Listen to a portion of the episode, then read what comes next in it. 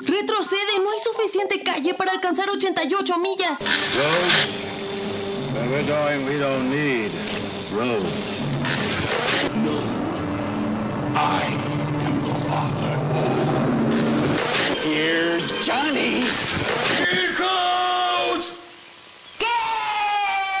Esto es 4 DeLoreans, podcast de cultura pop y viajes en el tiempo, transmitiendo con 1.21 gigawatts de potencia. Hola a todos, bienvenidos al episodio número 201 de 4 DeLoreans y pues hagamos esto una vez más. Mi nombre es Eric Motelet y por los últimos 200 episodios he sido su anfitrión de este podcast y si cacharon la referencia es que ya saben del tema del que vamos a platicar el día de hoy. Hoy vamos a hablar de Spider-Man Into the Spider-Verse o Spider-Man como le llaman en España, un nuevo universo. Y para ello pues vienen de regreso dos grandes amigos que ya se habían ausentado un poquito desde que hablamos la última vez aquí de Star Wars y está Spider-Dan de vuelta. Bienvenido Dan, ¿cómo estás? Súper enchilado. ¿Qué onda? ¿Cómo están ustedes?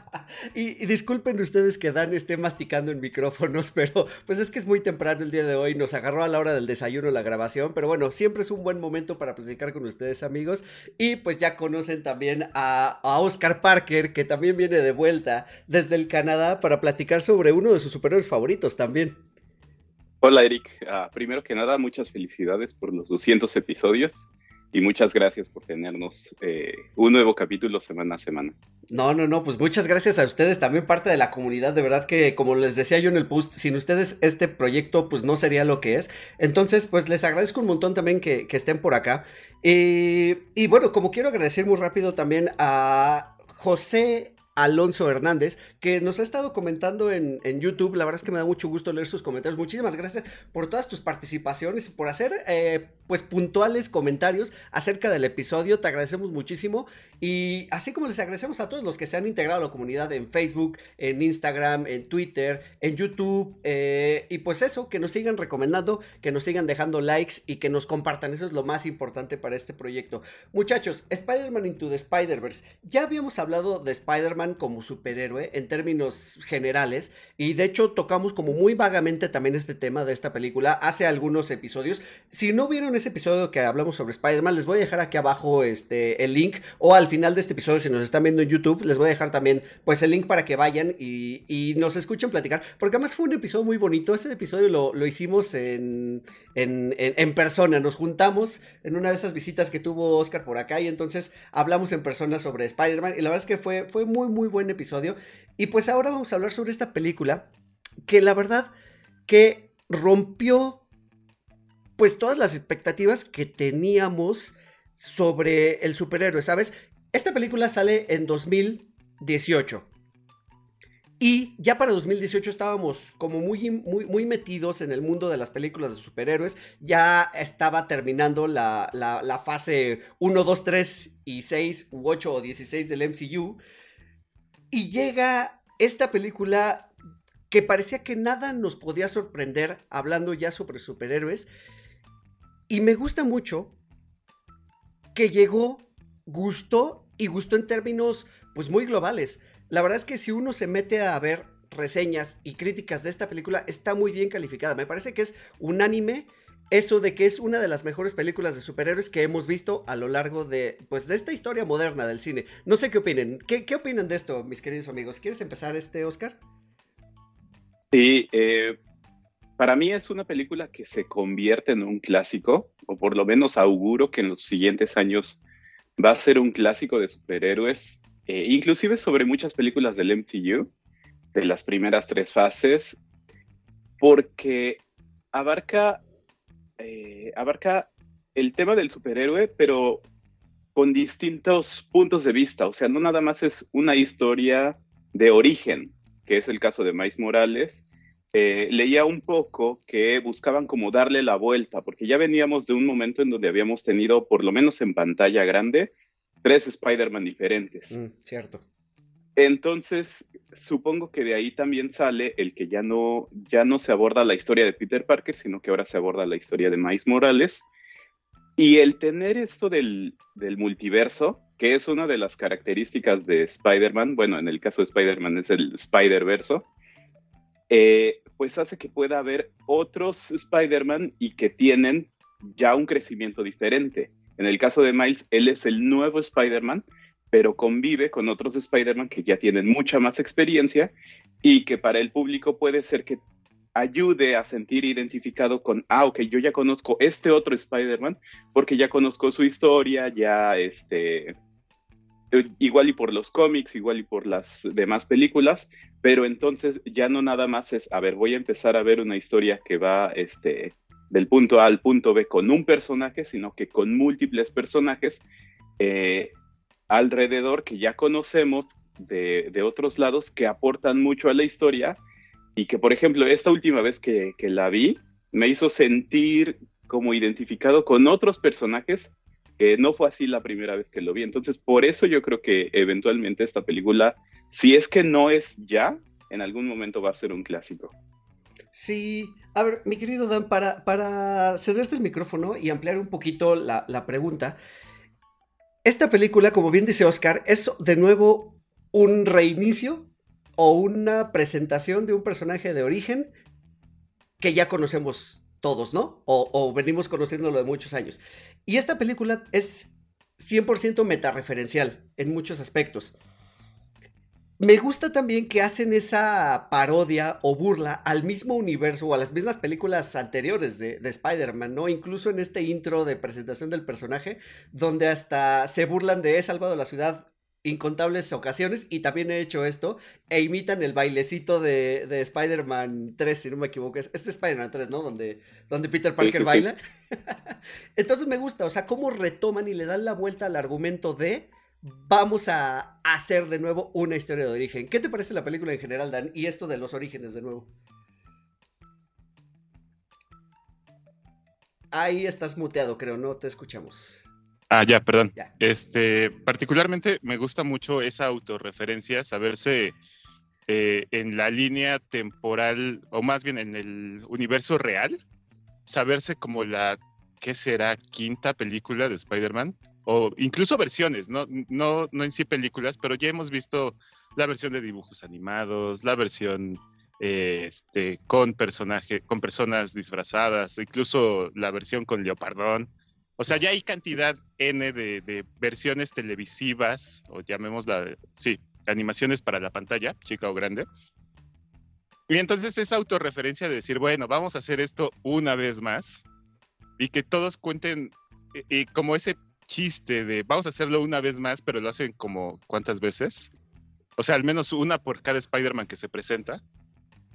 Y al mismo tiempo no deja de ser, como dices, una, una película de origen una película que pone mucho énfasis en, desarrollar el personaje, en, ver este crecimiento y cómo se convierte y lo que conlleva ser y se necesita para ser Spider-Man eh, a través de Miles Morales, ¿no? Que creo que es un personaje, yo no soy tan de cómics, pero según entiendo también estaba teniendo como mucho auge en esa época. O bueno, si era una versión que todo el mundo quería ver, ¿no? A lo mejor lo queríamos ver en, en, la, en el MCU, y hay de hecho guiños al respecto. Eh, pero que lo hayan hecho en esta forma de animación, creo que yo lo disfruto mucho, sobre todo porque una de las cosas que más me gusta de la película es eso. El detalle de la animación es brutal, brutal. Y creo que eso, ah, más allá de la historia, que hacen un muy buen desarrollo de personaje y todo, el guion es muy bueno, pero la animación es con lo que yo me quedo. La verdad es que es un, es un eye candy que no me cansaría de estar viendo cualquier domingo como mi película de confort. Tienes, tienes toda la razón y no, no habíamos hecho ese apunte, qué bueno que lo haces, que esta película es de animación, pero además creo que innovó en la animación, es un parteaguas en las películas de animación, tanto así que hay varios productos posteriores a esta película que han tratado de imitar un poquito el estilo. Para ser muy, muy, eh, o sea, para ser más claro el ejemplo, está El gato con botas, que también es una joya de película, está muy bonita, pero y la animación más bien es similar a lo que hizo Spider-Man Into the Spider-Verse, ¿no? Pasó lo mismo con Mitchell vs. The Machines, eh, como que tratan de, estar igualando ese estilo porque así es Hollywood de pronto, ¿no? Cuando algo pega, es de vámonos todos por ese camino. Que es Y lo que me da un poquito de miedo de esta secuela, que también sale a colación este podcast, porque hace poquito se reveló el tráiler de, de, la secuela de Spider-Man Into the Spider-Verse, que ahora se va a llamar Across the Spider-Verse. Y lo único que me da miedo es que esta historia, el guion es muy redondo, es profundo, le da, o sea, le da como mucho sentido a esa, a esa historia tradicional del viaje del héroe, pero como que lo toma de una forma hasta sentimental en algunos casos, no sentimental hoy, sentimental en algunos casos, y la extrapola a unos límites con los que todos nos podemos identificar, ¿no? Y creo que es la característica principal de Spider-Man, que cualquiera puede usar la máscara y también se encargan de recalcarlo todo el tiempo en la película, y eso me gustó un montón. Ahora, lo que me da miedo de la secuela es eso, que vaya a ser, bueno, ya hicimos una que tuvo éxito, le fue muy bien, repitamos la fórmula y hagamos una segunda, una tercera o cuantas más hasta que terminen de, exprimir esa, esa franquicia, ¿no? Entonces, pues vamos a ver qué sucede. Pero mientras, a lo que nos truje entonces, decíamos, la animación es preciosa, que cada, o sea, la verdad es que lo escuché, también me puse a, escuchar videos y, y, algunos podcasts acerca de esta, de esta película y todo mundo coincide y les doy la razón que está tan bien trabajada esta animación que tú le pones pausa prácticamente en cualquier cuadro y donde le pongas pausa es una maldita obra de arte, ¿sabes? O sea, podrías sacar un printing de eso y mandarlo a enmarcar y se vería hermoso. Y eso se debe a que, bueno, de entrada la película tuvo un presupuesto nada despreciable de 90 millones de dólares. O sea, hay películas live action que no tienen esos presupuestos.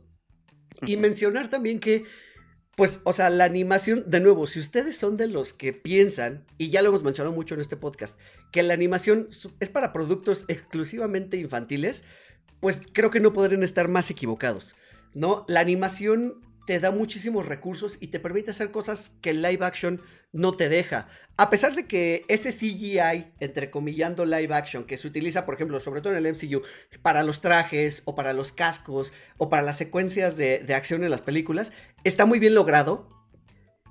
Creo que saber que un producto es animado, pues te da muchísima más libertad creativa. Y eso está bien padre. Entonces, con esos 90 millones de dólares, contrataron a cerca de 180 animadores, que la verdad es que es una locura de gente, ¿no? Y tardaban semanas en hacer secuencias de 2-3 segundos, precisamente por el detalle que tenían, porque además, y esto es detalle curioso, una vez que terminaban de hacer el render, que digamos que es el proceso final, o sea, porque también vamos a ser muy claros. La gente piensa que por ser por computadora a lo mejor va a ser bien fácil, ¿no? Le dices, ah, sí, voy a prender mi computadora, le digo que quiero que mi monito se mueva de aquí para allá, le doy enter y lo va a hacer, ¿no? O es como cuando a los diseñadores les dicen, ah, pues hazme un, diseño en Photoshop. Ay, sí, pues le pico el botón de Photoshop y ya va a estar el diseño. Pues no, no o sea, también eso conlleva trabajo por detrás. Entonces, es un trabajar la animación, incluso aunque sea por, por computadora, ¿no? Saludos a mi amigo George, que no, no es fan del CGI, pero, pero vaya, también es un trabajar. Entonces, creo que hay que reconocer esta película como eso, como una gran obra de efectos digitales y de animación por computadora. Y entonces te doy toda la razón. Oscar, ¿tú qué piensas de, cómo se ve visualmente esta, esta película y cómo integra esos elementos y esas viñetas de los cómics a los que creo que ninguno de los tres es como particularmente afín a, leer cómics así 100%, no somos tan clavados, pero creo que esa estética que se plasmó en la película pues vale mucho la pena, o sea, le da, le da también un feeling bien bonito. Sí, es algo importante que resaltar porque se inventaron técnicas de animación nuevas específicamente para esta película. Hacia atrás, pues las técnicas son como bastante estándar eh, entre lo que hace Disney y lo que hace Pixar. Eh, algunas, algunas cosas que innova DreamWorks, como el que se estiran los personajes de, por ejemplo, de Madagascar, tipo, similar a como lo hacen los Looney Tunes, que se estiran y se estiran y luego regresan a su forma. Eh, y de ahí Pixar que intenta mucho emular la realidad de una manera bastante particular porque no te genera algún tipo de contradicción, no te lleva al Uncanny Valley ver las películas de Pixar. Igual y un poco ver Toy Story 1, sí, ya a estas alturas. Eh, pero vaya, han sabido establecer su camino e irlo perfeccionando. Eh, pues, la verdad es que ya actualmente a niveles bastante sorprendentes. Y por otro lado llega esta nueva película que en su momento pues rompe, rompe los paradigmas existentes en cuanto a la animación eh, pues ya se puede llamar tradicional, y crea todo este, esta nueva forma de ver una película, y como dices, o sea, es, la verdad es un deleite estar viendo toda la mezcla de distintas estéticas, porque no nada más es como que se enfrasquen, ah, ya creamos esta nueva estética, no sé, de puntitos, y toda la película va por ahí, sino que van combinando cosas y se ve totalmente natural, no es como que te genere algún tipo de choque ni nada. Eh, integran los cuadros de diálogo, que me parece que también no había ocurrido. Eh, y se siente totalmente normal, pese a que nunca hayas abierto un cómic. Y como que también no sé si intencionalmente o sea una consecuencia, como que te llama así de, ah, pues está bien padre, entonces ahora puedo ir y agarrar un cómic y entrarle y que no me va a generar ningún tipo de, este, de complicación. Sí, sí, y además sabes que, que integran cosas bien padres, pero además no es en todo momento, sino que pasa a partir de cierto punto de la historia, que integran, como dices, estas este, viñetas, estos, estos cuadros de diálogo, pero me encanta que después integran las onomatopeyas. Eh, que bueno, si bien lo vimos en el Batman de los 70 en el Batman de Adam West, ¿sabes? Las onomatopeyas del boom, pow, todo eso. Eh, y que se ha parodiado también hasta el cansancio. Cuando lo integran en esta película, la verdad es que se ve, o sea, se ve natural por el ritmo que lleva la película. Ahora, esa es otra cosa, el ritmo de la película es bien interesante no es que todo el tiempo esté pasando acción, sino que eleva, baja, toma sus pausas, vuelve a elevar, vuelve a tomar sus pausas, pero es un ritmo que no te cansa y la película en ningún momento se torna aburrida. O sea, a pesar de que dura prácticamente dos horas, todo el tiempo estás ahí porque, insisto, creo que la, historia y el guion te va llevando a que te metas, pues sí, valga la redundancia, dentro de esa, dentro de esa trama. Y mencionabas, Oscar, los distintos tipos de animación, que también eso fue muchísimo trabajo porque ya, ya, ya, pues hablamos, ¿no? Y a lo mejor quienes hayan visto la película evidentemente saben que esta película habla de multiversos y entonces junta a varios Spider-Man dentro de un universo para hacer, bueno, para, para tener una misión, ¿no? Para combatir al criminal en turno, ¿no? Al, malo en, en turno. Cada uno de esos Spider-Mans me gusta porque sus estilos vienen o sea, tomaron el, estilo de ese cómic, porque son, son personajes que no se inventaron para la película. A todos los tomaron de un cómic en particular. Respetaron el estilo. Y se trajeron también la animación, digamos, así como es. Entonces, eso está bien padre, ¿no? Que el, que el Spider-Man Noir, pues está este, animado en blanco y negro. Eh, o que el Spider-Man, Spider-Ham más bien, pues es un cartoon, ¿no? Es una caricatura estilo los Looney Tunes que, es, que me lleva un chiste buenísimo al final de la, de la, película cuando, dice That's all folks. Y me encanta que todos los Spider-Man contesta así de, ¿puede decir eso? O sea, legalmente puede decir eso. La verdad es que eso está, eso está increíble. Entonces, está bien padre. Dan, ¿qué opinas tú de eso? De estas combinaciones que, que hicieron con la animación. Creo que Ah, bueno, en el sentido de la animación, igual eh, lo que comentaba, ¿no? Me parece una genialidad. Como lo que decías, puedes ponerle pausa en cualquier momento y es un cuadro que es bastante bonito. Pero algo que también me gusta mucho de la animación y, y, que hicieron en esta película es utilizarla como, bueno, también igual viendo varios videos y tienen sentido y, y es cierto, que el utilizar, por ejemplo, la animación como un elemento narrativo, eso también me parece una genialidad, algo que pues regularmente la gente ni siquiera pone atención, o sea, vamos, nadie se va a dar, nadie va a salir del cine diciendo, ah, ¿te fijaste cómo antes de que sea Spider-Man está animado a 12 cuadros por segundo y ya que lo decide está animado a 24? Nadie se va a dar cuenta. Pero que existe ese detalle y esa atención es como de, te habla de la dedicación y el amor que le pusieron a la película, que hasta eso sea un elemento narrativo, ¿no? Eh, eh, entonces, ese tipo de cosas son las que a mí me, otra vez, por eso me quedo, y creo que, no sé si ganó un Oscar o, solo fue nominada. Ganó. Creo que sí ganó, ¿no? Sí, sí ganó. Mejor animación. Entonces, ese tipo de elementos creo que son los que también vale mucho la pena destacar. obviamente lo bello es lo más no quiero decir obvio en un mal sentido, pero sí es lo que tienes enfrente. Pero eso es lo que yo destacaría de la animación también. Ahora, esto de la combinación de estilos también es algo que se disfruta mucho. O sea, que cuando, como dices, Spider-Ham eh, tenga estos momentos, sea muy cartoony, sea muy... Y que no lo hayan querido como adaptar, como nos pasa mucho con películas de, de este estilo, ¿no? A lo mejor ahorita con... Sale como ejemplo Mario Bros que tenemos la versión de los 80 que es justo eso, querer adaptar una historia a un mundo real o querer como cuajar todo. Qué bueno que no lo hicieron, porque si no tendrías ahí como un Spider-Man noir que medio que es un guiño, pero no termina de ser. O sea, es, es Spider-Man, ¿no? Y que tengan tantos también easter eggs eh, durante toda la película, otra vez me habla del cariño que tienen por los fans y de que saben que somos unos clavados que le vamos a estar poniendo pausa cuadro por cuadro, ¿no? Eso es lo que, de las cosas que me fascinan de esta película. No, y es que además, bueno, los creadores, muy rápido para darles mención aquí en este episodio, o sea, Phil Lord y Chris Miller, que son productores de esta película, pero que anteriormente habían hecho ya Lego Movie, la primera Lego Movie que me parece también una genialidad en cuanto a historia, eh, en cuanto a chistes, en cuanto a easter eggs, en aprovechar estos elementos de las licencias que tiene Lego, ¿no? Eh, eso está bien padre. La verdad es que es una muy buena película y que también son los directores de Lluvia de Hamburguesas 1 y 2. La 2 no me encanta, pero la 1 a mí me, divierte muchísimo, me da, me da mucha risa. Y también me gusta que aprovecharon estos elementos de la animación para meter easter eggs de, de Lluvia de Hamburguesas en esta película. Si ustedes no han notado, hay un, al, final cuando está explotando el, colisionador, eh, sale por y, y, bueno, se está, este, esta grieta multidimensional se está tragando cosas. Por ahí sale la, máquina, ¿no? La máquina de lluvia de hamburguesas, la, la Fundesmedefero, como sea que se llamara.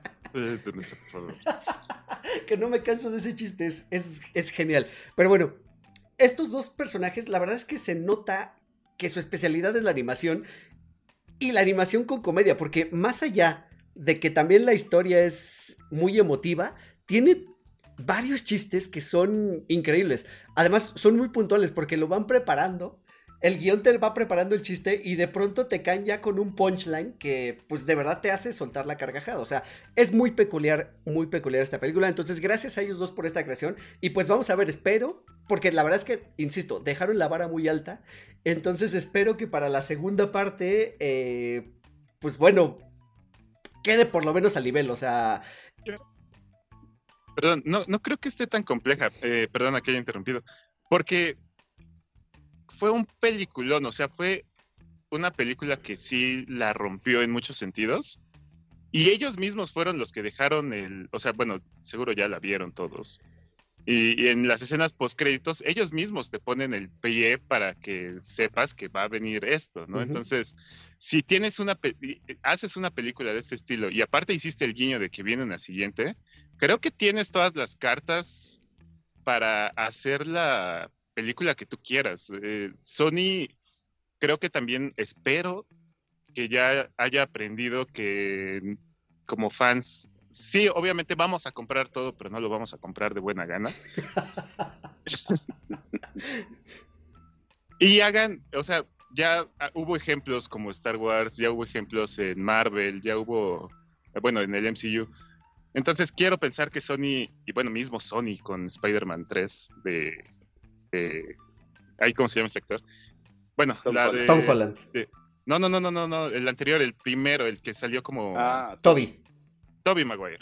Ajá, o sea, a, través de esas películas quiero pensar que Sony ya se dio cuenta que no puede entregarnos cualquier cosa, sobre todo viniendo de donde viene. La verdad, sí, como dices, la barra está muy alta, pero creo que los productores y directores tienen como todas las cartas para hacer una gran, una gran secuela. Y al menos en los trailers se nota que va bien.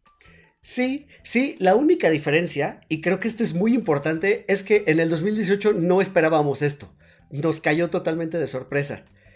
Y hoy 2023 ya vimos, o sea, ya lo vivimos, ya está en nuestros corazones. Entonces creo que esa expectativa puede, no sé si jugar a favor o en contra. Vamos a ver, vamos a ver. Pero bueno, estamos en eso. Oigan amigos, quiero platicar de los personajes antes de meternos a la historia.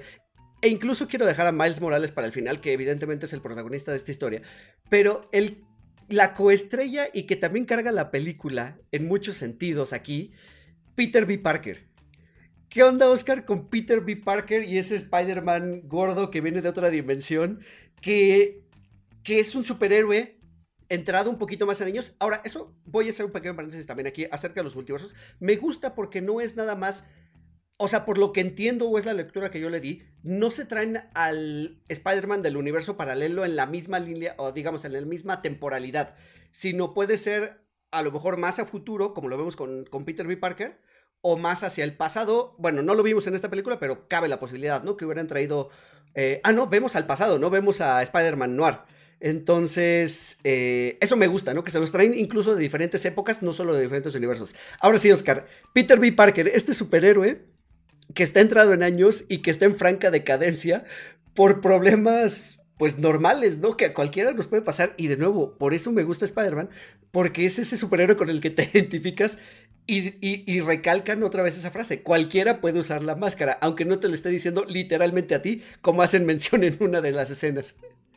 Claro, claro. Eh, pues es que es como el símil. Primero te presentan el Spider-Man del universo principal eh, de la película. No vamos a darle un número. Creo que sí recuerdo que por ahí anda publicado. Eh, lo que es muy puntual es que no es el universo 616, eso es clarísimo. Y entonces te presentan al Peter Parker de ese universo, que es la gran estrella, o sea, es el gran superhéroe eh, igual y si tiene sus problemas por ahí con la prensa, igual y con la policía, puede ser, pero es bastante claro que es un héroe, está bien posicionado, eh, ha vencido a los villanos, está, el público está contento con él. Sin embargo, pues eh, tiene, este, tiene esta pelea contra el duende, contra, contra Kingpin y bueno, acaba muriendo, ¿no? Un momento durísimo, por cierto, en la película, creo yo. Pues sí, sí, sí, sí, porque es algo que no te esperas eh, al, momento que estás viendo la película por primera vez, no esperas que Spider-Man te lo presenten primero como tan alto y luego que te lo maten. Porque pues estamos acostumbrados a que la historia de Spider-Man siempre es como de crecimiento, de ir luchando, de las adversidades. Y como para compensar a este personaje nos presentan a Peter B. Parker que viene como de, eh, digamos, de una temporalidad similar a, este Peter Parker principal. Sin embargo, este sí ha tenido que lidiar o ha lidiado diferente con los problemas que se le han presentado. Eh, se ha descuidado, dejó su relación con Mary Jane. Pues no sabemos qué tan activo es en su, en su universo, o sea, si es así el, el, gran héroe, lo cual parece que no, no lo es. Y personalmente me identifico porque está gordito. y le gusta la pizza. Mucho, por cierto. Ah, claro, claro. Bueno, eso, eso cualquiera nos identificamos, ¿no? Pero vaya, eh, tiene como esta, eh, tiene como esta, esta serie de situaciones que lo tienen un poco en decadencia. No ha renunciado por completo a la máscara, cosa que me imagino que en otros universos sí ha pasado. Pero vaya, eh, se vuelve como este, este rol de soporte para Miles, Morales y que también le sirve a sí mismo para enfrentar a sus demonios, así de, ah, si puedo, si puedo ayudar a otros a crecer, entonces si pudiera yo a la vez tener algún hijo alguna vez, que fue lo que causó su ruptura de la relación con Mary Jane, eh, y entonces, pues se mantienen juntos, un tanto porque depende, dependen de, completar la misión para que regrese a casa, y otro tanto porque siente esta necesidad de ayudarle y a la vez está ayudando a sí mismo.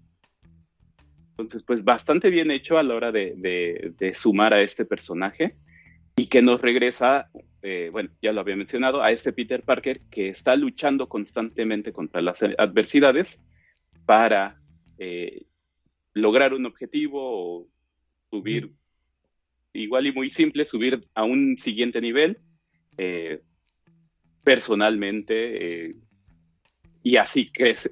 Bueno, vaya, el punto final es lograr un crecimiento individual y que eso ayude a los demás también. Sí, y que además creo que es gran parte del comic relief él, él, su personaje en particular, me gusta mucho esta escena donde está contando todos sus, o sea, esos problemas, ese, ese breakdown que tiene, ese bajón, y que dice, pero me levanté y lo, lo, lo llevé como un campeón, y lo vemos llorando en la regadera, bueno, en la, en la tina, pero me gusta que lo vemos así, pero con el traje de Spider-Man. Como dices, no, se, no abandona la máscara. Entonces, eso está increíble. ¿Qué onda, Dan, con, con Peter B. Parker? Eh, a mí me confunde mucho, obviamente, eh, sí, la primera vez que la vi, tratas de identificar así como de, ¿y este cuál es? Este es, sobre todo porque, bueno, a lo mejor no del cómic, pero creo que sí he consumido todas las versiones animadas de, de Spider-Man.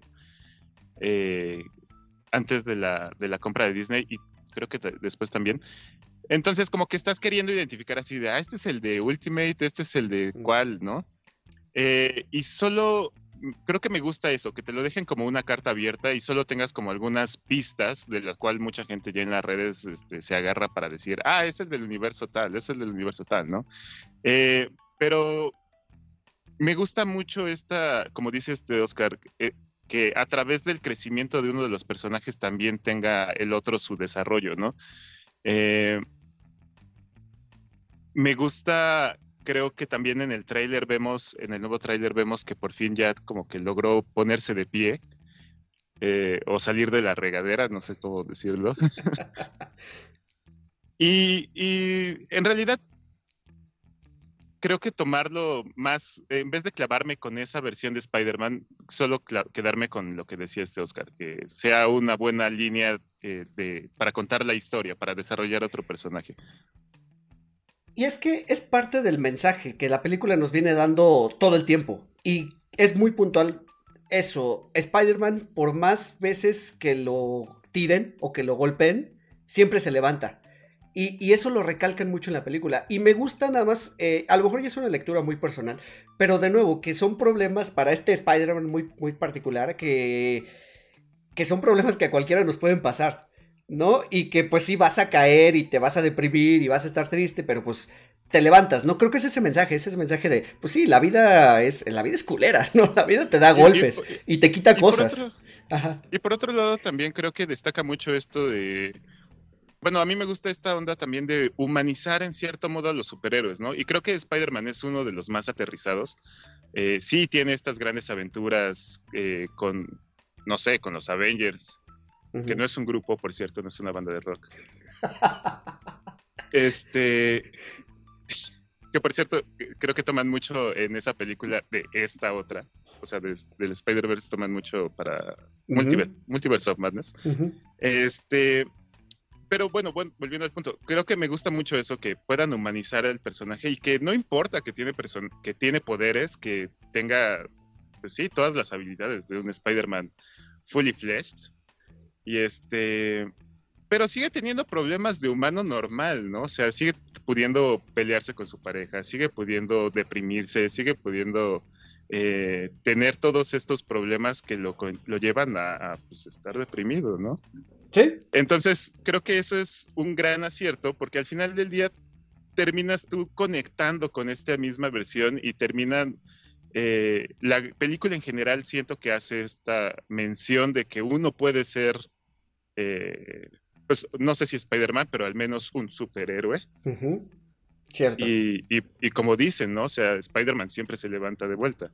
Cierto, cierto, cierto. Sí, creo que eso es lo más importante del mensaje de, la película. Quiero pasar a otro, otro superhéroe, sí, sí, es otro superhéroe, otro personaje aquí de la película, que creo que brilla con luz propia y que es, eh, aunque su participación es un poco menor a este otro Spider-Man, no es completamente un personaje de relleno y estoy hablando de, mejor conocida como Spider-Gwen, para diferenciarla, pero Spider-Woman interpretada o bueno, personalizada por, por Gwen Stacy. Iba a decir Gwen Stephanie, no sé por qué lo tengo. por Gwen Stacy. Y que tiene su propia historia, su propia tragedia, con estos easter eggs que también van hacia los cómics y que también se traen el diseño de, de Spider-Gwen desde los cómics.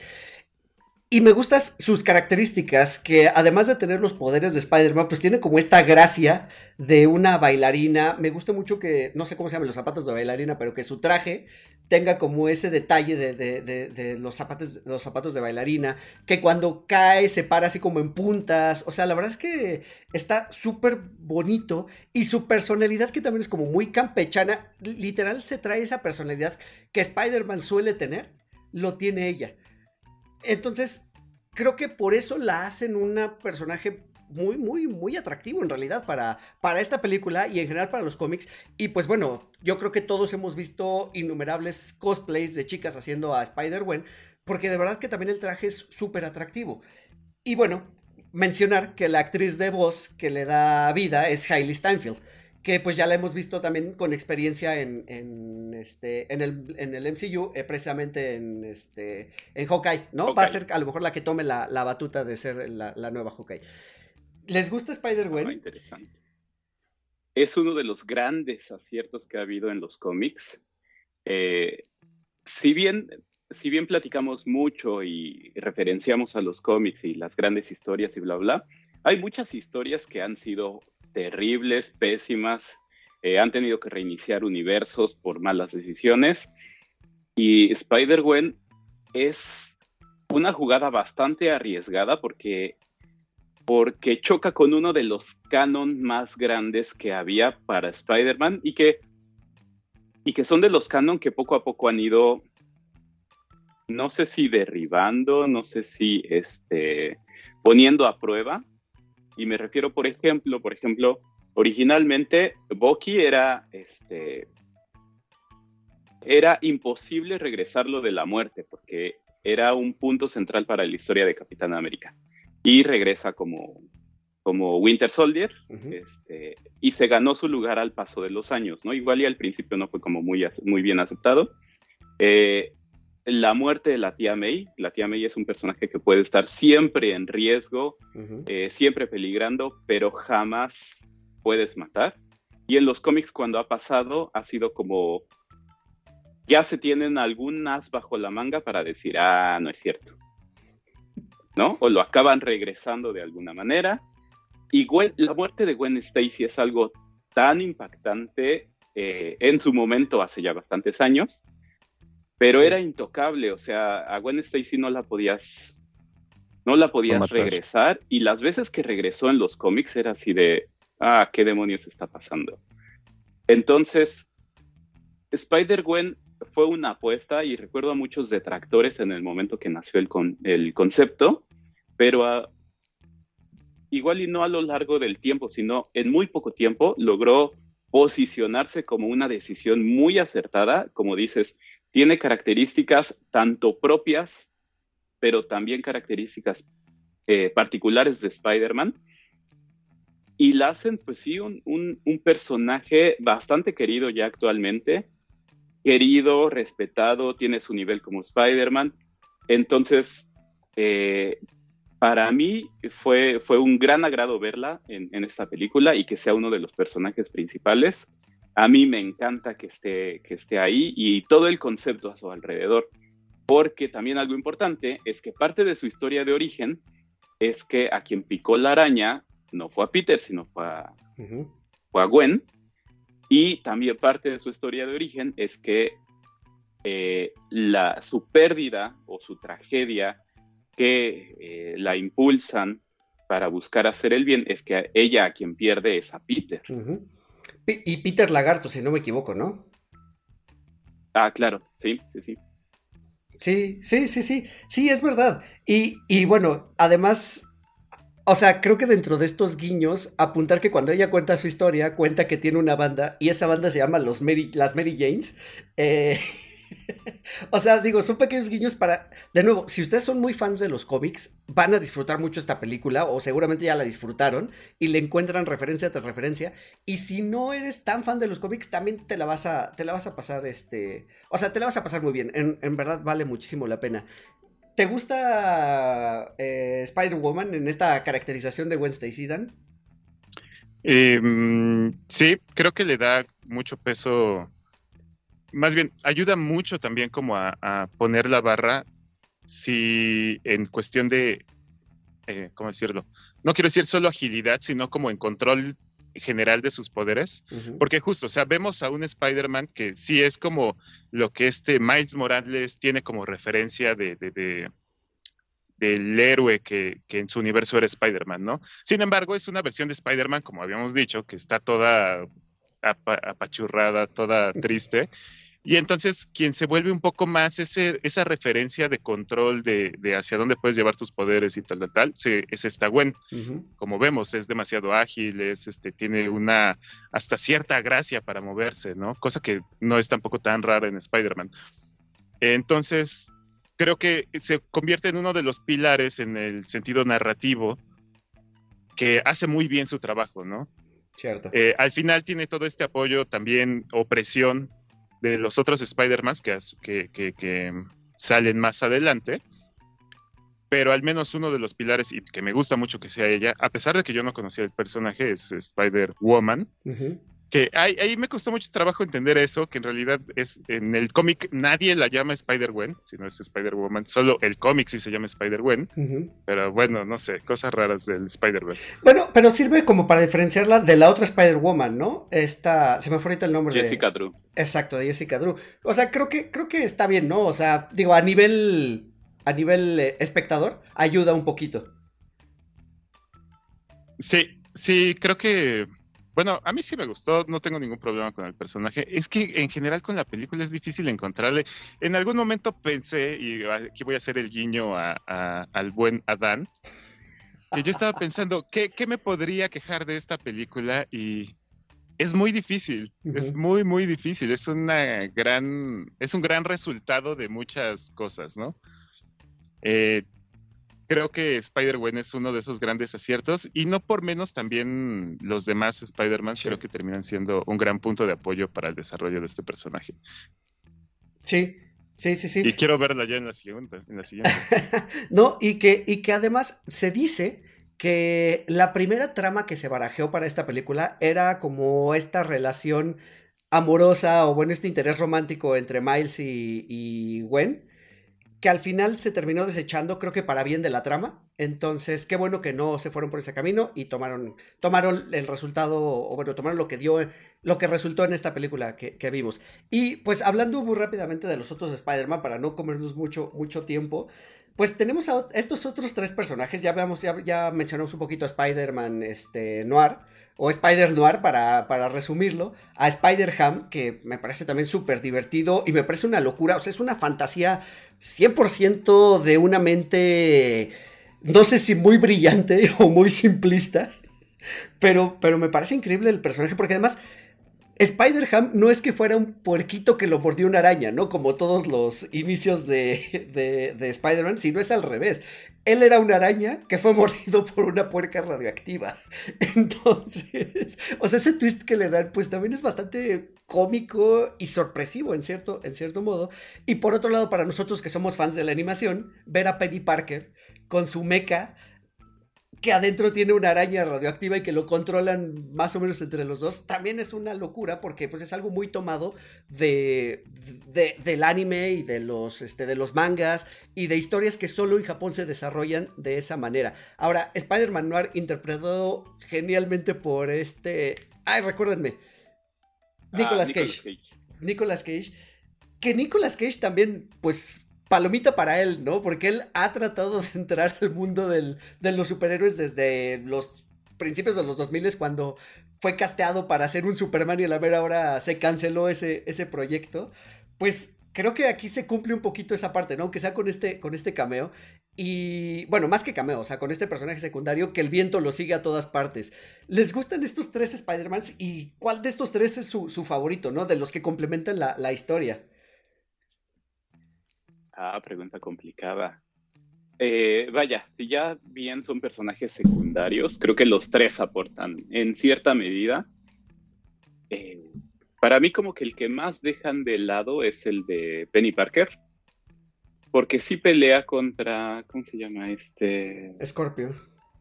Ándale, ajá. Pelea contra el escorpión, ahí ayuda un poquito a sus compañeros, pero creo que es la primera que cae, por lo menos a la hora de que le destruyen el mecha y todo eso. Eh, me gustan los chistes, por ejemplo, el de Spider-Man Noir, a la hora de que se va y se lleva su cubo de Rubik.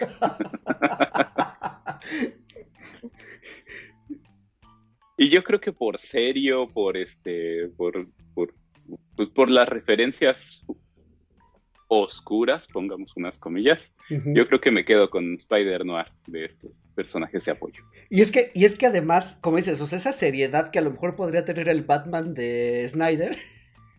Entonces, o cualquier Batman. O casi cualquier Batman, así de el viento huele a lluvia. O sea, eh, es, es, la verdad que sí, sí, sí es de los mejores. Pero ahora, Spider-Ham no lo podemos dejar de lado cuando están como queriéndole explicar los poderes a Miles, así de, tienes el poder de volar cuando el huele es una tarta, o sea... creo que eso... A, mí, me, a mí eh, Spider-Ham creo que sería más bien mi favorito, al menos de esos tres, porque es justo, yo sé que es el, comic relief, pero no es cualquier comic relief, sí, sí creo que es como un humor pensado más eh, para adultos, dejando un poco de lado esta idea de que la animación es para niños. Eh, Incluso, ah, bueno, no, creo que no le permiten tanto, porque incluso sé que hay chistes que, te terminaron cancelando, pero más por romper de pronto con el ritmo de la película, más no por decir, no, no, no, no, eso está muy, eh, muy fuerte para esta película o algo por el estilo, ¿no? Eh, como dices, que sea un personaje que, que, sea así de ridículo, como que no sea un ser mordido por una araña, sino todo lo contrario. Eso me parece genial y, pues no sé, o sea, que, aparte pueda traer elementos de su universo y que no parezcan raros. O sea, nadie se pregunta así, ¿de dónde sacó ese martillo? Claro. Claro. Entonces, creo que eso, y, perdón, y vuelve al punto de lo que decíamos hace rato, o sea, el, el, la posibilidad de haber amalgamado todas estas eh, tipo de animaciones y que nadie se saque de onda. Cierto, cierto. No, y es que quería nada más hacerte un paréntesis rápido porque sobre estos elementos no me acordaba hasta hace unos días que vi la película.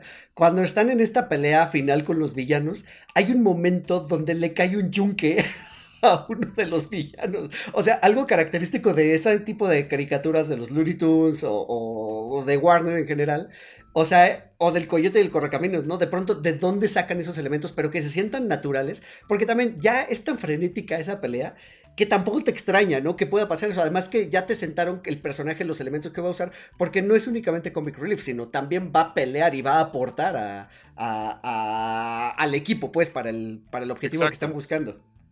Sí, sí, sí. Es el Miguel Ángel de, esa, de ese grupo. ¿Eh? Un poco, un poco sí. Y pues bueno, o sea, yo también coincido eh, con, Oscar. Me gusta mucho Spider-Man Noir. Eh, esos elementos, pues hasta artísticos, ¿no? del, cine, del cine negro. Están, están, es, la verdad es que están padres. Su, tragedia, pues también, o sea, ahí te la muestran. esta secuencia donde presentan estos tres en conjunto y en pantalla dividida, pues muestran sus historias. Eh, ¿Sabes qué también me gusta del Spider-Man Noir? Y eso ya lo averiguó un poquito después, porque no me acuerdo si sale aquí en la película. Que use armas de fuego. También es como un medio shock para lo que ha sido Spider-Man como institución, ¿no? O sea, me gusta que es, pues sí, una visión totalmente distinta al Spider-Man tradicional. Creo que eso, eso es lo que, lo que más me gusta. Y pues bueno, llegó el momento de hablar de Miles Morales como el personaje principal de esta, de esta historia. Que de entrada, cuando se lanza el cómic, si no me equivoco, es en el 2011, por ahí leí, bueno, cuando aparecen los cómics, como siempre hubo resistencia de ciertas personas a un nuevo personaje como Spider-Man, a alguien que tomara esa batuta, pero además los problemas que siendo pleno 2023 seguimos teniendo y que venimos arrastrando de mucho tiempo atrás. Personaje afrolatino que evidentemente pues no gustó en términos generales, pero siento, y como decía Oscar, Miles Morales se ha ido convirtiendo y se lo ha ganado a pulso y poco a poco y con mucho esfuerzo ser un personaje ya muy querido. Y que cabe mencionar como detalle, eh, o más bien como dato curioso, que no es el, primer Spider-Man latino, sino que ya había existido Miguel Ojara, que por lo que entiendo, también ya es muy querido dentro del mundo del cómic de, de Spider-Man y que todo indica que va a ser si no protagonista, gran eh, o, un personaje muy importante para la, para la secuela. Oscar, cuéntanos sobre, sobre Miles Morales y esta personalidad que tiene de nuevo como un personaje de, origen y todos estos conflictos que tiene porque de nuevo es, el, es, es, es este superhéroe al que, o bueno, es esta persona común y corriente que de entrada no se adapta en su entorno regular como, como, como humano, ¿no? Porque lo mueven de, la escuela y de un barrio donde él es popular y donde lo quieren a, un, a una escuela, pues digamos, un poquito más especializada, donde definitivamente siente que no encaja. Y eso lo trasladan también ya en el mundo de los superhéroes. Cuando obtiene sus habilidades, de todas maneras no encaja con el resto de los superhéroes que tienen más experiencia y que incluso pues lo quieren hacer a un lado por su propio bien. Sí, sí, sí. Bueno, primero que nada atiende a esta necesidad de que Spider-Man tiene que mantenerse no solamente vigente, sino que tiene que mantenerse dentro de cierto rango de edad de que tiene que ser un adolescente. Eh, así nació, así se ha tratado de mantener a lo largo de... Pues décadas. 70 años, algo así. Eh, y pues ha, ha, sido complicado estarlo reiniciando y reiniciando y reiniciando hasta que llega el punto en el que se eh, generan personajes diferentes con el manto de Spider-Man y pues llegamos, como dices, a ya la década anterior, eh, surge Miles Morales y pues otra vez es un chavito que tiene sus problemas, primero que nada como persona normal, de a pie, y luego como, como superhéroe.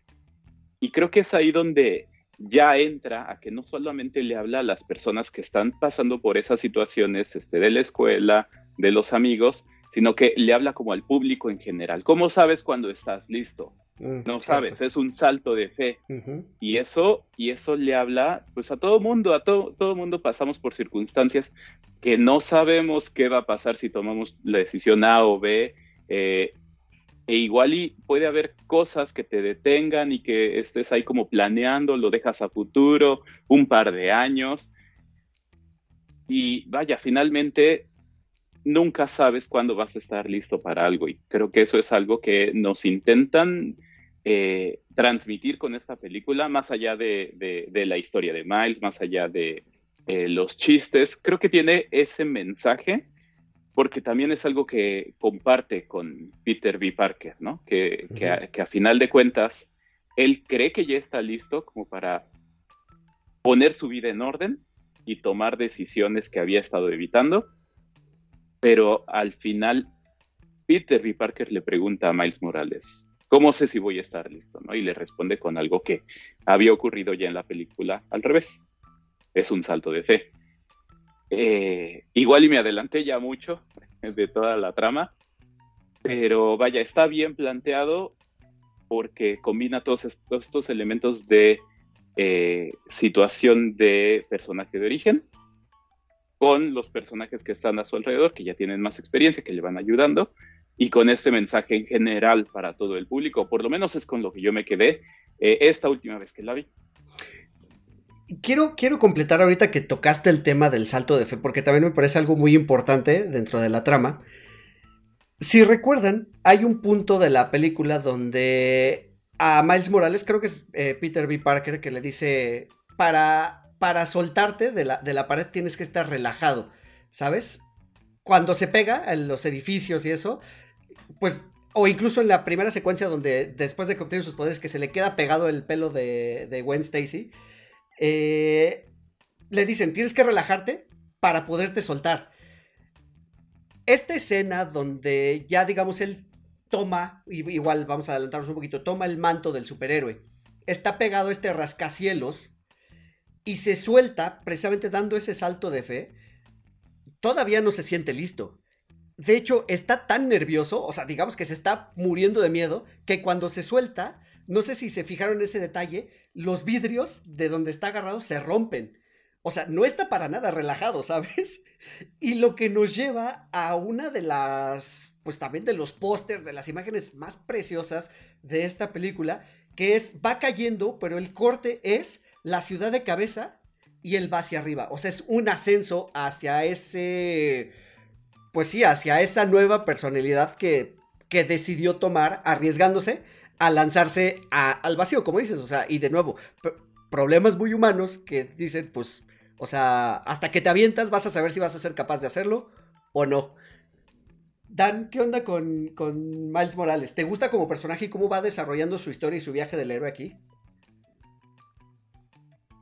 En general, sí. Eh, creo que me gusta de la película justo ese enfoque en el desarrollo del personaje. Justo, bueno, va mi tren de pensamiento. Este, estaba pensando también como en los antagonistas, en quién es el villano y tal, tal, tal. Pero creo que al final del día pasa a un segundo plano, porque en realidad el hilo conductor de la historia, o bueno, más bien el, lo que llamaríamos la historia principal, pasa a un segundo plano porque sí es muy básica, ¿no? Si así es como de un personaje que tiene que ir a apagar cierta máquina a través de un dispositivo que tiene que conectar y apretar un botón. Ya. Eh, cosa, historia que hemos visto N mil veces, ¿no? O si no era con una USB, era con un disquete en, en los noventas, ¿no? En lluvia de hamburguesas lo vemos así también. Exacto, cuando, cuando 32 megas podían acabar con el mundo. este, pero el desarrollo que tiene este Miles Morales sí es muy humano. Creo que ese es uno de los grandes aciertos de esta película. Eh, y lo que decía hace rato, sí son superhéroes, sí tienen toda la fortaleza y tal, tal, tal, pero su problema o su desarrollo ocurre en el, en el mundo que nosotros también vivimos, ¿no? En este mundo de, de no saber cuándo estás listo, cosa que ahorita, mientras lo están platicando, estoy teniendo y así viéndome ahí.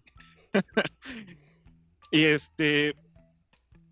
Y creo que es muy inteligente la película al hacerlo con más de un personaje a la vez, ¿no? Como decíamos, con Miles Morales, con, Peter B. Parker. Eh, no me he puesto a pensar si con los demás, pero pues, capaz que sí. Y creo que es una de los grandes, de, bueno, no de los grandes aciertos, pero una de las cosas que sí me tiene como intrigado ver en una secuela, porque vemos al menos en los cortos un Miles Morales ya más crecido, ya más grandecito, que ya eh, no me he puesto atención en las voces, pero sí ya es, al menos lo vemos más eh, como un adulto joven, más que como un teenager, ¿no? O quién sabe, la verdad es que también ya para saber. Este, entonces, yo espero que siga siendo esta historia de desarrollo y que sigamos viendo crecer a Miles Morales en el sentido ahora ya como superhéroe, aunque tampoco va a, eso no quiere decir que se pueda dejar de tener problemas humanos, ¿no? Sí, sí, definitivamente. Es que esa es la clave, que, que humanicen al superhéroe creo que es el éxito. Y de hecho, para ello se sirven mucho del cameo de Stan Lee en esta película, que como sabemos en, el mundo del, cine del, MCU ya se ha hecho por Disney Marvel o hecho ahora por, Sony, bueno, en su momento por Sony, que, que Stan Lee como, como creador no vamos a entrar a la discusión de si es el creador en general del, del cómic o no. Este, podemos entrar en esa discusión luego. De hecho, tocamos el tema cuando hablamos de Spider-Man. De nuevo, vayan a ver ese episodio si es que no, no lo han visto donde hablamos acerca de eso. Pero bueno, en esta costumbre que tuvieron de meterlo haciendo cameos, creo que el cameo que hace aquí es de los mejores porque tiene mucho sentido e incluso entre chistoso, entre parodia, pero también motivacional la frase que le dice de al final a todo mundo le queda el traje, ¿no? De superhéroe. O sea, y luego rematan con ese punchline de no se aceptan devoluciones o no hay reembolsos. La verdad es que, o sea, está padre, pues, eh, hacer énfasis en eso, en que cualquier persona puede convertirse en superhéroe si hace lo correcto. Entonces, eso, eso está bien padre. Y otro personaje secundario, nada más también hacer la mención muy rápido que me gustó mucho, no sé qué piensan ustedes, que la tía May en este universo es una especie de Alfred. Eh, y que está custodiando la Spider Cave, que supongo que en algún momento va a, servirle también a Miles Morales. Me gustó también como ese giro, ¿no? Que no es la tía May delicada, frágil, que va a estar corriendo peligro, sino que incluso aquí hasta participa, ¿no? De pronto en, un punto de la pelea. Sí, pues es, es parte de todo este movimiento de, de no enfrascar a los personajes, ¿no? No por el hecho de ser eh, una persona de edad avanzada, pues ya automáticamente es alguien a quien se le debe de cuidar siempre en todo momento y bajo todas las circunstancias, sino que puede tener su participación y pues es algo interesante con, con algunos personajes. Eh, vaya, lo que quiero decir es que a veces se siente bastante forzado, y como su rol es, pues, como de, enseñarles la puerta, de decirles, ah, miren, aquí está eh, esta guarida y también aquí tienen estos otros eh, compañeros, creo que sirve bastante bien, ayuda, eh, y como dices, en algún momento no teme entrarle a la pelea a la hora de que les dice, oigan, tienen que pelear allá afuera, y alguno saca volando para sacarlo de la casa. pues bien, bien, bastante buena participación a, mi gusto. Y creo que eh, ahorita que estaba pensando en esa escena, no hemos hablado de, del drama de la historia de origen de Miles Morales, me acordé de, de Roller, eh, pero me imagino que ya ahorita llegaremos a eso. Pues si quieren le entramos también para no, no comeros mucho tiempo, porque este drama, que además es lo que va a disparar, o sea, va a ser como el detonador de Miles para tomar el, el manto, y que además también es... Eh, o sea, en sí The Brawler me parece un gran personaje y si quieren entramos también a los antagonistas de la historia y a los villanos. Me parece un muy buen personaje, cómo está diseñado, incluso cómo el sonido, su, leitmotiv, es fabuloso, es estridente, es algo, hasta se siente antinatural el, ruido cuando, cuando él aparece. Y este contraste de que sea el tío de Miles Morales, un tío con el que lleva muy buena relación, con el que pues se identifica mucho por ser como es, o sea, por, por ser de nuevo como muy campechano, como muy tomar de pronto las cosas a la ligera, con el que se tiene confianza para platicar de sus problemas, o sea, para platicarle de cómo me acerco a las chicas, etcétera, cosa que no tiene con su padre, porque su papá, el papá de Miles Morales, al ser policía, pues es más estricto, eh, lo quiere siempre tener en orden, que se arregle la corbata, o sea, y ese contraste de que sea el tío uno de los villanos y que lo está buscando para matarlo sin saberlo, pues que uno es el otro, cuando se dan cuenta y pasa esa tragedia, también es un momento duro. O sea, es un momento duro y es de los que sí te ponen, digo, no recuerdo haber llorado cuando lo vi la primera vez, pero sí recuerdo sentir el sentimiento y así a, flor de piel de, de estar perdiendo a una parte muy importante de su vida, de nuevo, personal. Dan, ¿qué opinas de, The Brawler y de esta situación, de la relación que tiene con Miles? Creo que eh, otra de las cosas que marcaría como acierto de la película, o sea, ya es una película que se atrevía al momento, desde el momento de usar a otro Spider-Man, ¿no? De no ser como el mismo, pero en cierto modo se respetan estos, eh, no sé si llamarlos dogmas o estos eh, el MCU ahora los llama, ¿qué? Puntos... Eh, inamovibles. Ajá, como puntos inamovibles. O estas cosas que sí o sí tienen que suceder en la historia, pero la película lo hace bien al decir, bueno, ok, eh, como con la tía May, ¿no? No, no por ser la tía May tiene que ser en todas sus versiones una tía May que, que sea la damisela en peligro, ¿no?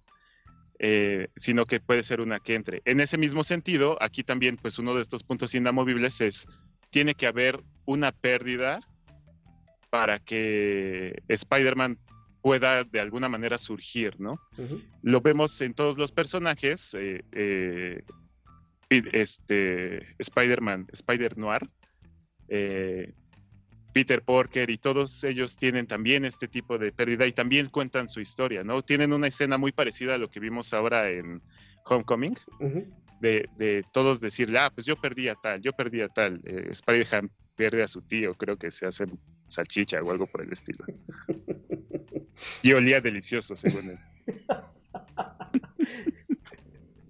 Entonces, creo que hace muy bien este, este trabajo, hasta donde sé en los cómics, el tío, cuando se entera que su sobrino Miles Morales es Spider-Man, no, no se toca el corazón, pero creo que hace muy bien aquí al hacer ese giro y, poner, entonces le da más peso, creo, en cierto modo, porque hay una relación afectiva, ¿no? Eh, y creo que es un personaje que sí me hubiera gustado volver a ver, o sea, el que me lo maten sí fue como de, ay, Eh, su diseño está muy bien hecho. El diseño sonoro, como dices, está bien padre. Es, un sonido de un elefante, creo. Eh, y vamos, no sé, otra vez, vuelvo al punto. Es difícil encontrarle puntos negativos a la película. Sí, sí, sí, sí. Además, y entrando al tema de los antagonistas, creo que era muy fácil regresar al antagonista principal de, o al más reconocido de Spider-Man, que era el Duende Verde, que si bien lo vemos al inicio de, la película, como mencionaba Oscar, en esta pelea con el Spider-Man de este universo, me gusta que el villano aquí sea Kingpin, porque también tiene motivaciones muy humanas, ¿no? De pronto hasta puedes empatizar con él en su búsqueda de recuperar a, a su familia que perdió en un accidente. Digo, lo hace todo mal porque no le importa la continuidad de espacio-tiempo o el cataclismo que pueda provocar con tal de recuperar a su familia. Y creo que está bien. Ahora, me gusta su diseño de personaje de nuevo, que él es monstruoso, literalmente monstruoso. Es muy grande comparado con, con los otros personajes. E incluso estas pequeñas escenas donde es un cuadro negro y al centro solo su cara así muy chiquitita digo, creo que también pues ensalza un poquito esa característica de que este personaje es eso, es un monstruo pues con forma de humano. Eh, pero sigue pues teniendo estas, perdón, nada más rápido, sigue teniendo estas motivaciones muy humanas para hacer lo que tiene que ser. Al, final del día creo que la, la, o sea, el antagonista y el protagonista, pues justo pasa eso, ¿no? Ambos tienen de hecho una misma un, un mismo origen, llamémoslo de alguna manera, porque ambos parten de que tienen una pérdida personal, ¿no? Eh, en Peter Parker eh, original o del universo 616 es su tío y en muchas de las versiones que hemos visto. Eh, y Kingpin también, o sea, es, no es como que, ah, es mi venganza contra Spider-Man que me quitó a mi familia, ¿no? O sea, la pierde en un accidente, como bien dices. Pero, la diferencia es... Ajá, pero... La quitó Spider-Man. Pero la diferencia es qué haces con eso, ¿no? O sea, un personaje, en este caso los Spider-Man, deciden apechugar y pues decir, voy a usarlo como plataforma para crecer a partir de ahí. Y pues Kingpin se clava y, no practica el desapego. Cierta, ciertamente. Dan, ¿nos tienes que abandonar? Es, es pregunta, no te estoy corriendo. Es correcto, sí, ya me tengo que empezar a ir. ¿Nos quieres dejar una conclusión antes de, terminar y nos quedamos Oscar y yo para las conclusiones de este episodio? Eh, sí, eh, no sé. es una gran película, sí vale la pena volver a verla. Creo que entra en mis favoritos de superhéroes ever. O sea, incluyendo todo lo que va hasta el momento del MCU y DC. DC no está tan difícil. este, y sí, también estoy muy emocionado por ver esta continuación. Sinceramente, era de esas cosas que tenía miedo que pasara 10 años después. Eh, qué bueno que no fue así. Y ojalá Sony, que también es una franquicia que Sony ha tenido mucho tiempo y que creo que también ha sabido querer y, respetar en cierto modo. Eh, sí eh, tenemos películas que han sido muy apresuradas y han tenido sus problemas, pero también tiene los videojuegos que han sido una pasada. Entonces, yo espero que Sony sepa darle continuidad a eso y pues si podemos ir luego en bola al cine estaría mejor.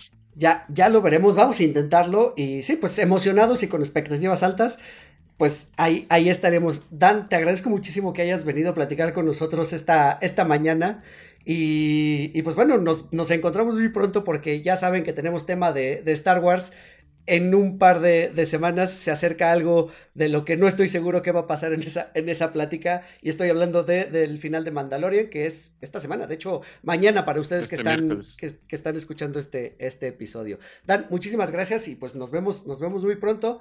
Y Oscar y yo nos quedamos todavía por acá. Muchas gracias. Nos vemos. Saludos a todos. Bye bye.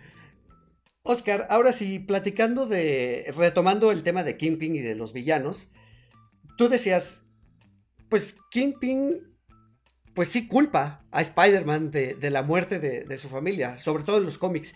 Entonces, de nuevo, esta motivación de buscarlos, insisto, me parece muy humano y que tú como espectador, y creo que son los villanos que me gustan, que empatizas con ellos porque no es el malo de Malolandia, sino tiene una motivación real para buscar ese objetivo.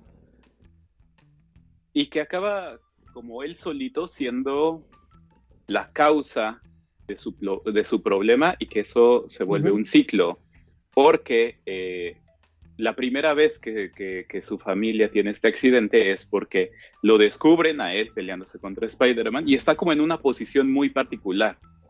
Y a la hora que están en el tren dentro de, dentro de esta máquina eh, y se están entrelazando las dimensiones, en ese momento vuelve a aparecer Vanessa y su hijo y está en una posición idéntica, nada más que ahora es un Spider-Man diferente.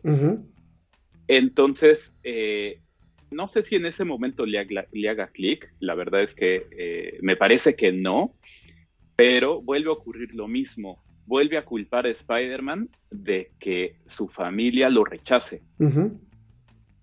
Y pues vaya, fuera de eso, eh, es, un, es, un, es un gran villano, como dices, llama mucho la atención que lo ponen así gigantesco como una computadora de los años 50, 60. Sí. Y que sin tener, este, sin tener ningún tipo de poder, sí hace alusión a una gran fuerza. Eh, pues tanto así que, que, como dice él mismo, mató a un Spider-Man y está buscando matar a un segundo Spider-Man. Sí, y de hecho, hablando del personaje en sí, esta interpretación que hizo eh, Vincent Donofrio en, Daredevil, me gusta cómo lo encuadran también porque nos lo hacen parecer como si fuera gigantesco, ¿no? También, eh, como dice, sin ningún tipo de poder o de fuerza extrahumana o sobrehumana. Pues sí, pues se le pone al tu puerto a Daredevil, ¿no? Hablando de la serie de, Netflix.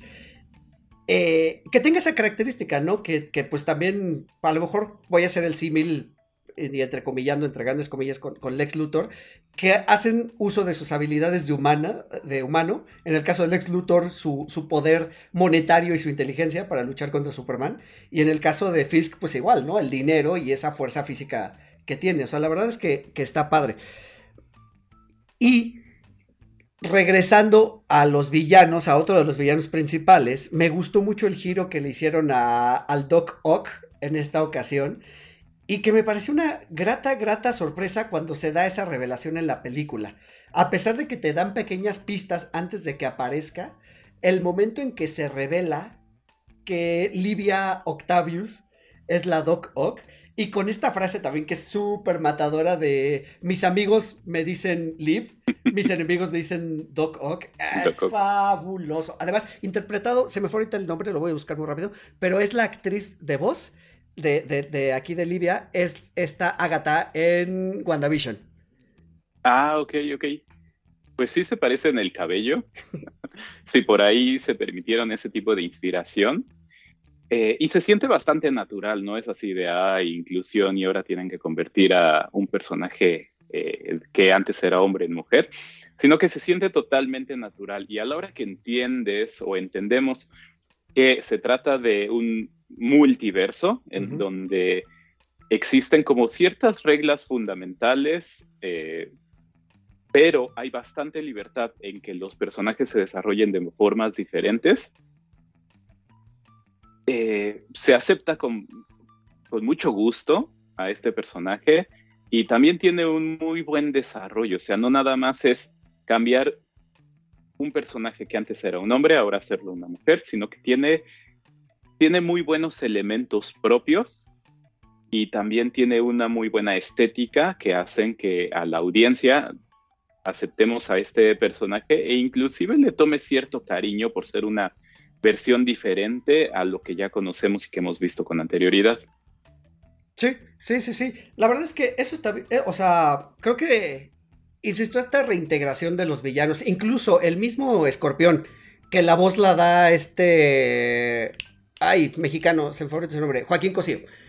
Eh, aunque es una aparición muy chiquitita, muy pequeña, pero de nuevo esta reimaginación del escorpión con alterofilia, como para poder combatir a, Spider-Man. O sea, le dieron un buen giro a los, a los personajes y de nuevo el diseño de producción o el diseño estético que hicieron de ellos, pues todos, todos, todos ellos están, o sea, están están bien, pues, insisto, tú le pones pausa en cualquier momento y está súper bien detallado. De hecho, me llama mucho la atención de nuevo, y regresando un poquito al tema de la animación, hay un punto, es que no deja cabos sueltos esta, esta película.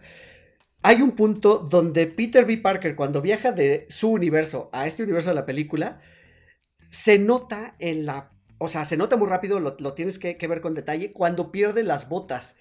No sé si te acuerdas que Spider-Man anda descalzo y después. Anda descalzo, ajá.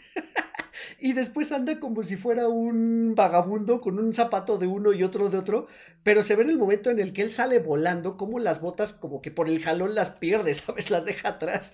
Entonces, eso, está bien padre. De nuevo, el diseño de producción estuvo, estuvo, estuvo increíble. Ahora, regresando y ya para cerrar con el tema, a esta trama del salto de fe, eh, de cuando Miles por fin se, se siente listo y que para él es muy claro el trabajo que tiene que hacer, como decía Dan, que pues tiene que apagar una máquina pero ver si está listo o no. De nuevo, este giro que le dan a la pelea final con, con Kingpin.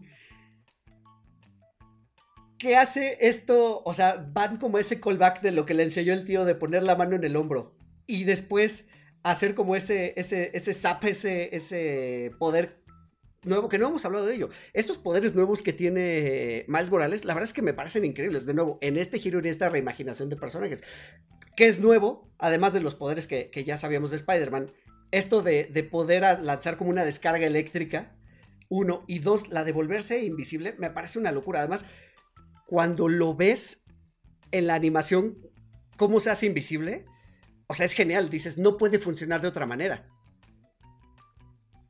Sí, sí, sí, que son de estas características que eh, ya una vez que aceptas el concepto del Spider-Verse y las distintas versiones, eh, pues no, no te genera choque el hecho de que un personaje llamado Spider-Man tenga distintos poderes o capacidades dependiendo del universo. Y qué bueno, qué bueno que así sea, porque también no sientes como que todos tengan que tener exactamente las mismas capacidades o habilidades y que hasta él mismo se sorprende. Él no sabe que, que los tiene, él no sabe eh, pues ni siquiera utilizarlos y a la hora de que lo presenta Peter B. Parker, eh, pues le pregunta, eh, se, puede hacer, se puede hacer invisible, pero no lo controla. y tiene también poderes eléctricos, pero tampoco los controla. Entonces, eh, pues es parte, es parte del chiste, es parte de, la gracia de la trama y que le aportan al personaje para diferenciarlo a su vez del resto de, personajes o, o, de personas que llevan el manto de Spider-Man. Sí, y que además, según entiendo, hay un poder que no nos mostraron aquí, que tal vez nos muestren en la siguiente película como parte de eso de la evolución de Miles Morales. Se supone que literal tiene una mordida venenosa como si fuera una araña. Creo que se vería muy raro ver a Miles Morales mordiendo gente. Pero se supone que tiene, que tiene también ese poder, la capacidad de morder y, paralizar a sus, a sus enemigos. Por lo menos eso es lo que entendí, más o menos de lo que hay en los cómics. Si hay alguien aquí que haya leído los cómics de Miles Morales y sabe bien cómo se desarrolla eso, bueno, pues que no, que no venga a contarnos aquí en los, en los comentarios. Y ya para cerrar, mi querido Oscar, Qué lástima que no está Dan porque quería platicar con, él también de esto. Ya una vez que se resuelve el conflicto, que, mismo, como, como en, este, en este guion tan redondo donde se cierra el círculo y donde incluso mismo Peter B. Parker, que aquí fungía como mentor, tiene que aceptar esta relación de dar esta, esta, más bien, tiene que aceptar esto de dar el salto de fe, regresar a su universo. Él estaba dispuesto a sacrificarse porque pensaba que también en su universo ya no había lugar para él. Creo que eso hacía un poquito más, entre comillas, fácil la decisión de sacrificarse y quedarse para pagar la máquina, ¿no? Sabiendo que, pues, corría contra el reloj y que su estabilidad molecular no iba a resistir. Básicamente, se iba a morir. Cuando se suelta de Miles, porque si, si tú te fijas en esa escena, él se está agarrando de Miles.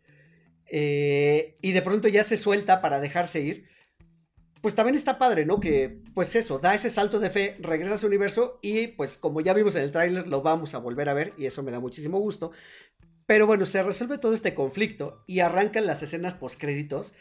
Y como decía Oscar, deja, como decía Dan, deja abierta la puerta totalmente para esta secuela. Uno, con esta escena donde Miles está acostado y vemos que se abre como este portal dimensional y por lo menos parece que se pueden comunicar entre dimensiones, ¿no? Y suena la voz de, de Gwen Stacy. Y la segunda escena post créditos donde vemos a, a Miguel Ojara, Spider-Man 2099, viajar para reclutar a otros Spider-Mans y al primero que llega es el de la serie de 1967 y recreando este, este famoso meme que ya hemos visto todos en internet.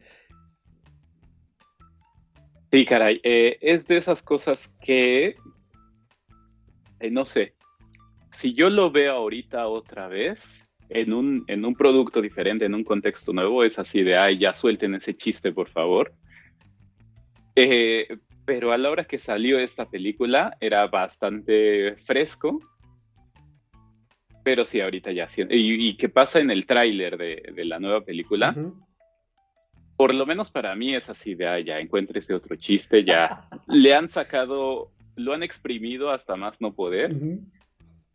eh, pero vaya, pues no deja de, no, de, no deja de ser gracioso y que también te deja esta semilla de que puede pasar en una, en una secuela que no tardó tanto en llegar y pues que sí, como toda secuela, tiene por lo menos que ser un poco más grande que el anterior, ¿no? Uh -huh. Y es algo totalmente natural que pasa con todas las películas y que acaba llegando a ciertos problemas porque luego buscando hacer las cosas más grandes acaban metiendo algunas situaciones sin sentido que se explican fácilmente y si estoy hablando de Volver al Futuro 2 y 3. Eh, pero pues también hemos visto muchas veces que las secuelas son un gran acierto. Uh -huh. eh, entonces, pues muy buenas expectativas para lo que venga y ojalá estemos hablando nuevamente de, de la secuela en un podcast eh, siguiente.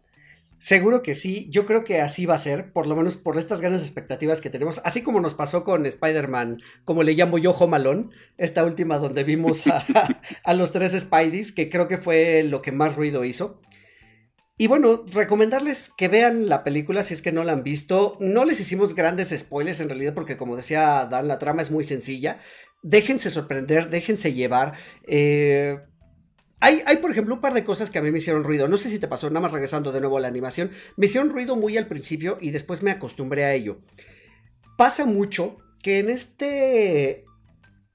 Eh, en esta intención de darle como si fuera un formato, o sea, de darle la imagen como si fuera un formato de cómic, donde a veces sucede lo que se llama offset, que es que las tintas no se imprimen eh, parejas, sino que quedan como desfasadas. Cuando lo vimos en pantalla parecía como si fuera este efecto de 3D cuando no te pones los lentes, que se ve desenfocado. ¿Mm? Pero evidentemente aquí lo hacen a propósito y para lograr esa profundidad de campo. Ya una vez que le agarras la onda, al principio me costó trabajo porque yo veía al personaje principal así y el fondo pues así, con ese desenfoque raro, me hacía mucho ruido visualmente hablando. Cuando le agarras ya el ritmo a la película, se te olvida y me parece que ya cuando entiendes la intención, me parece también algo maravilloso de nuevo, o sea, visualmente es una cosa espectacular.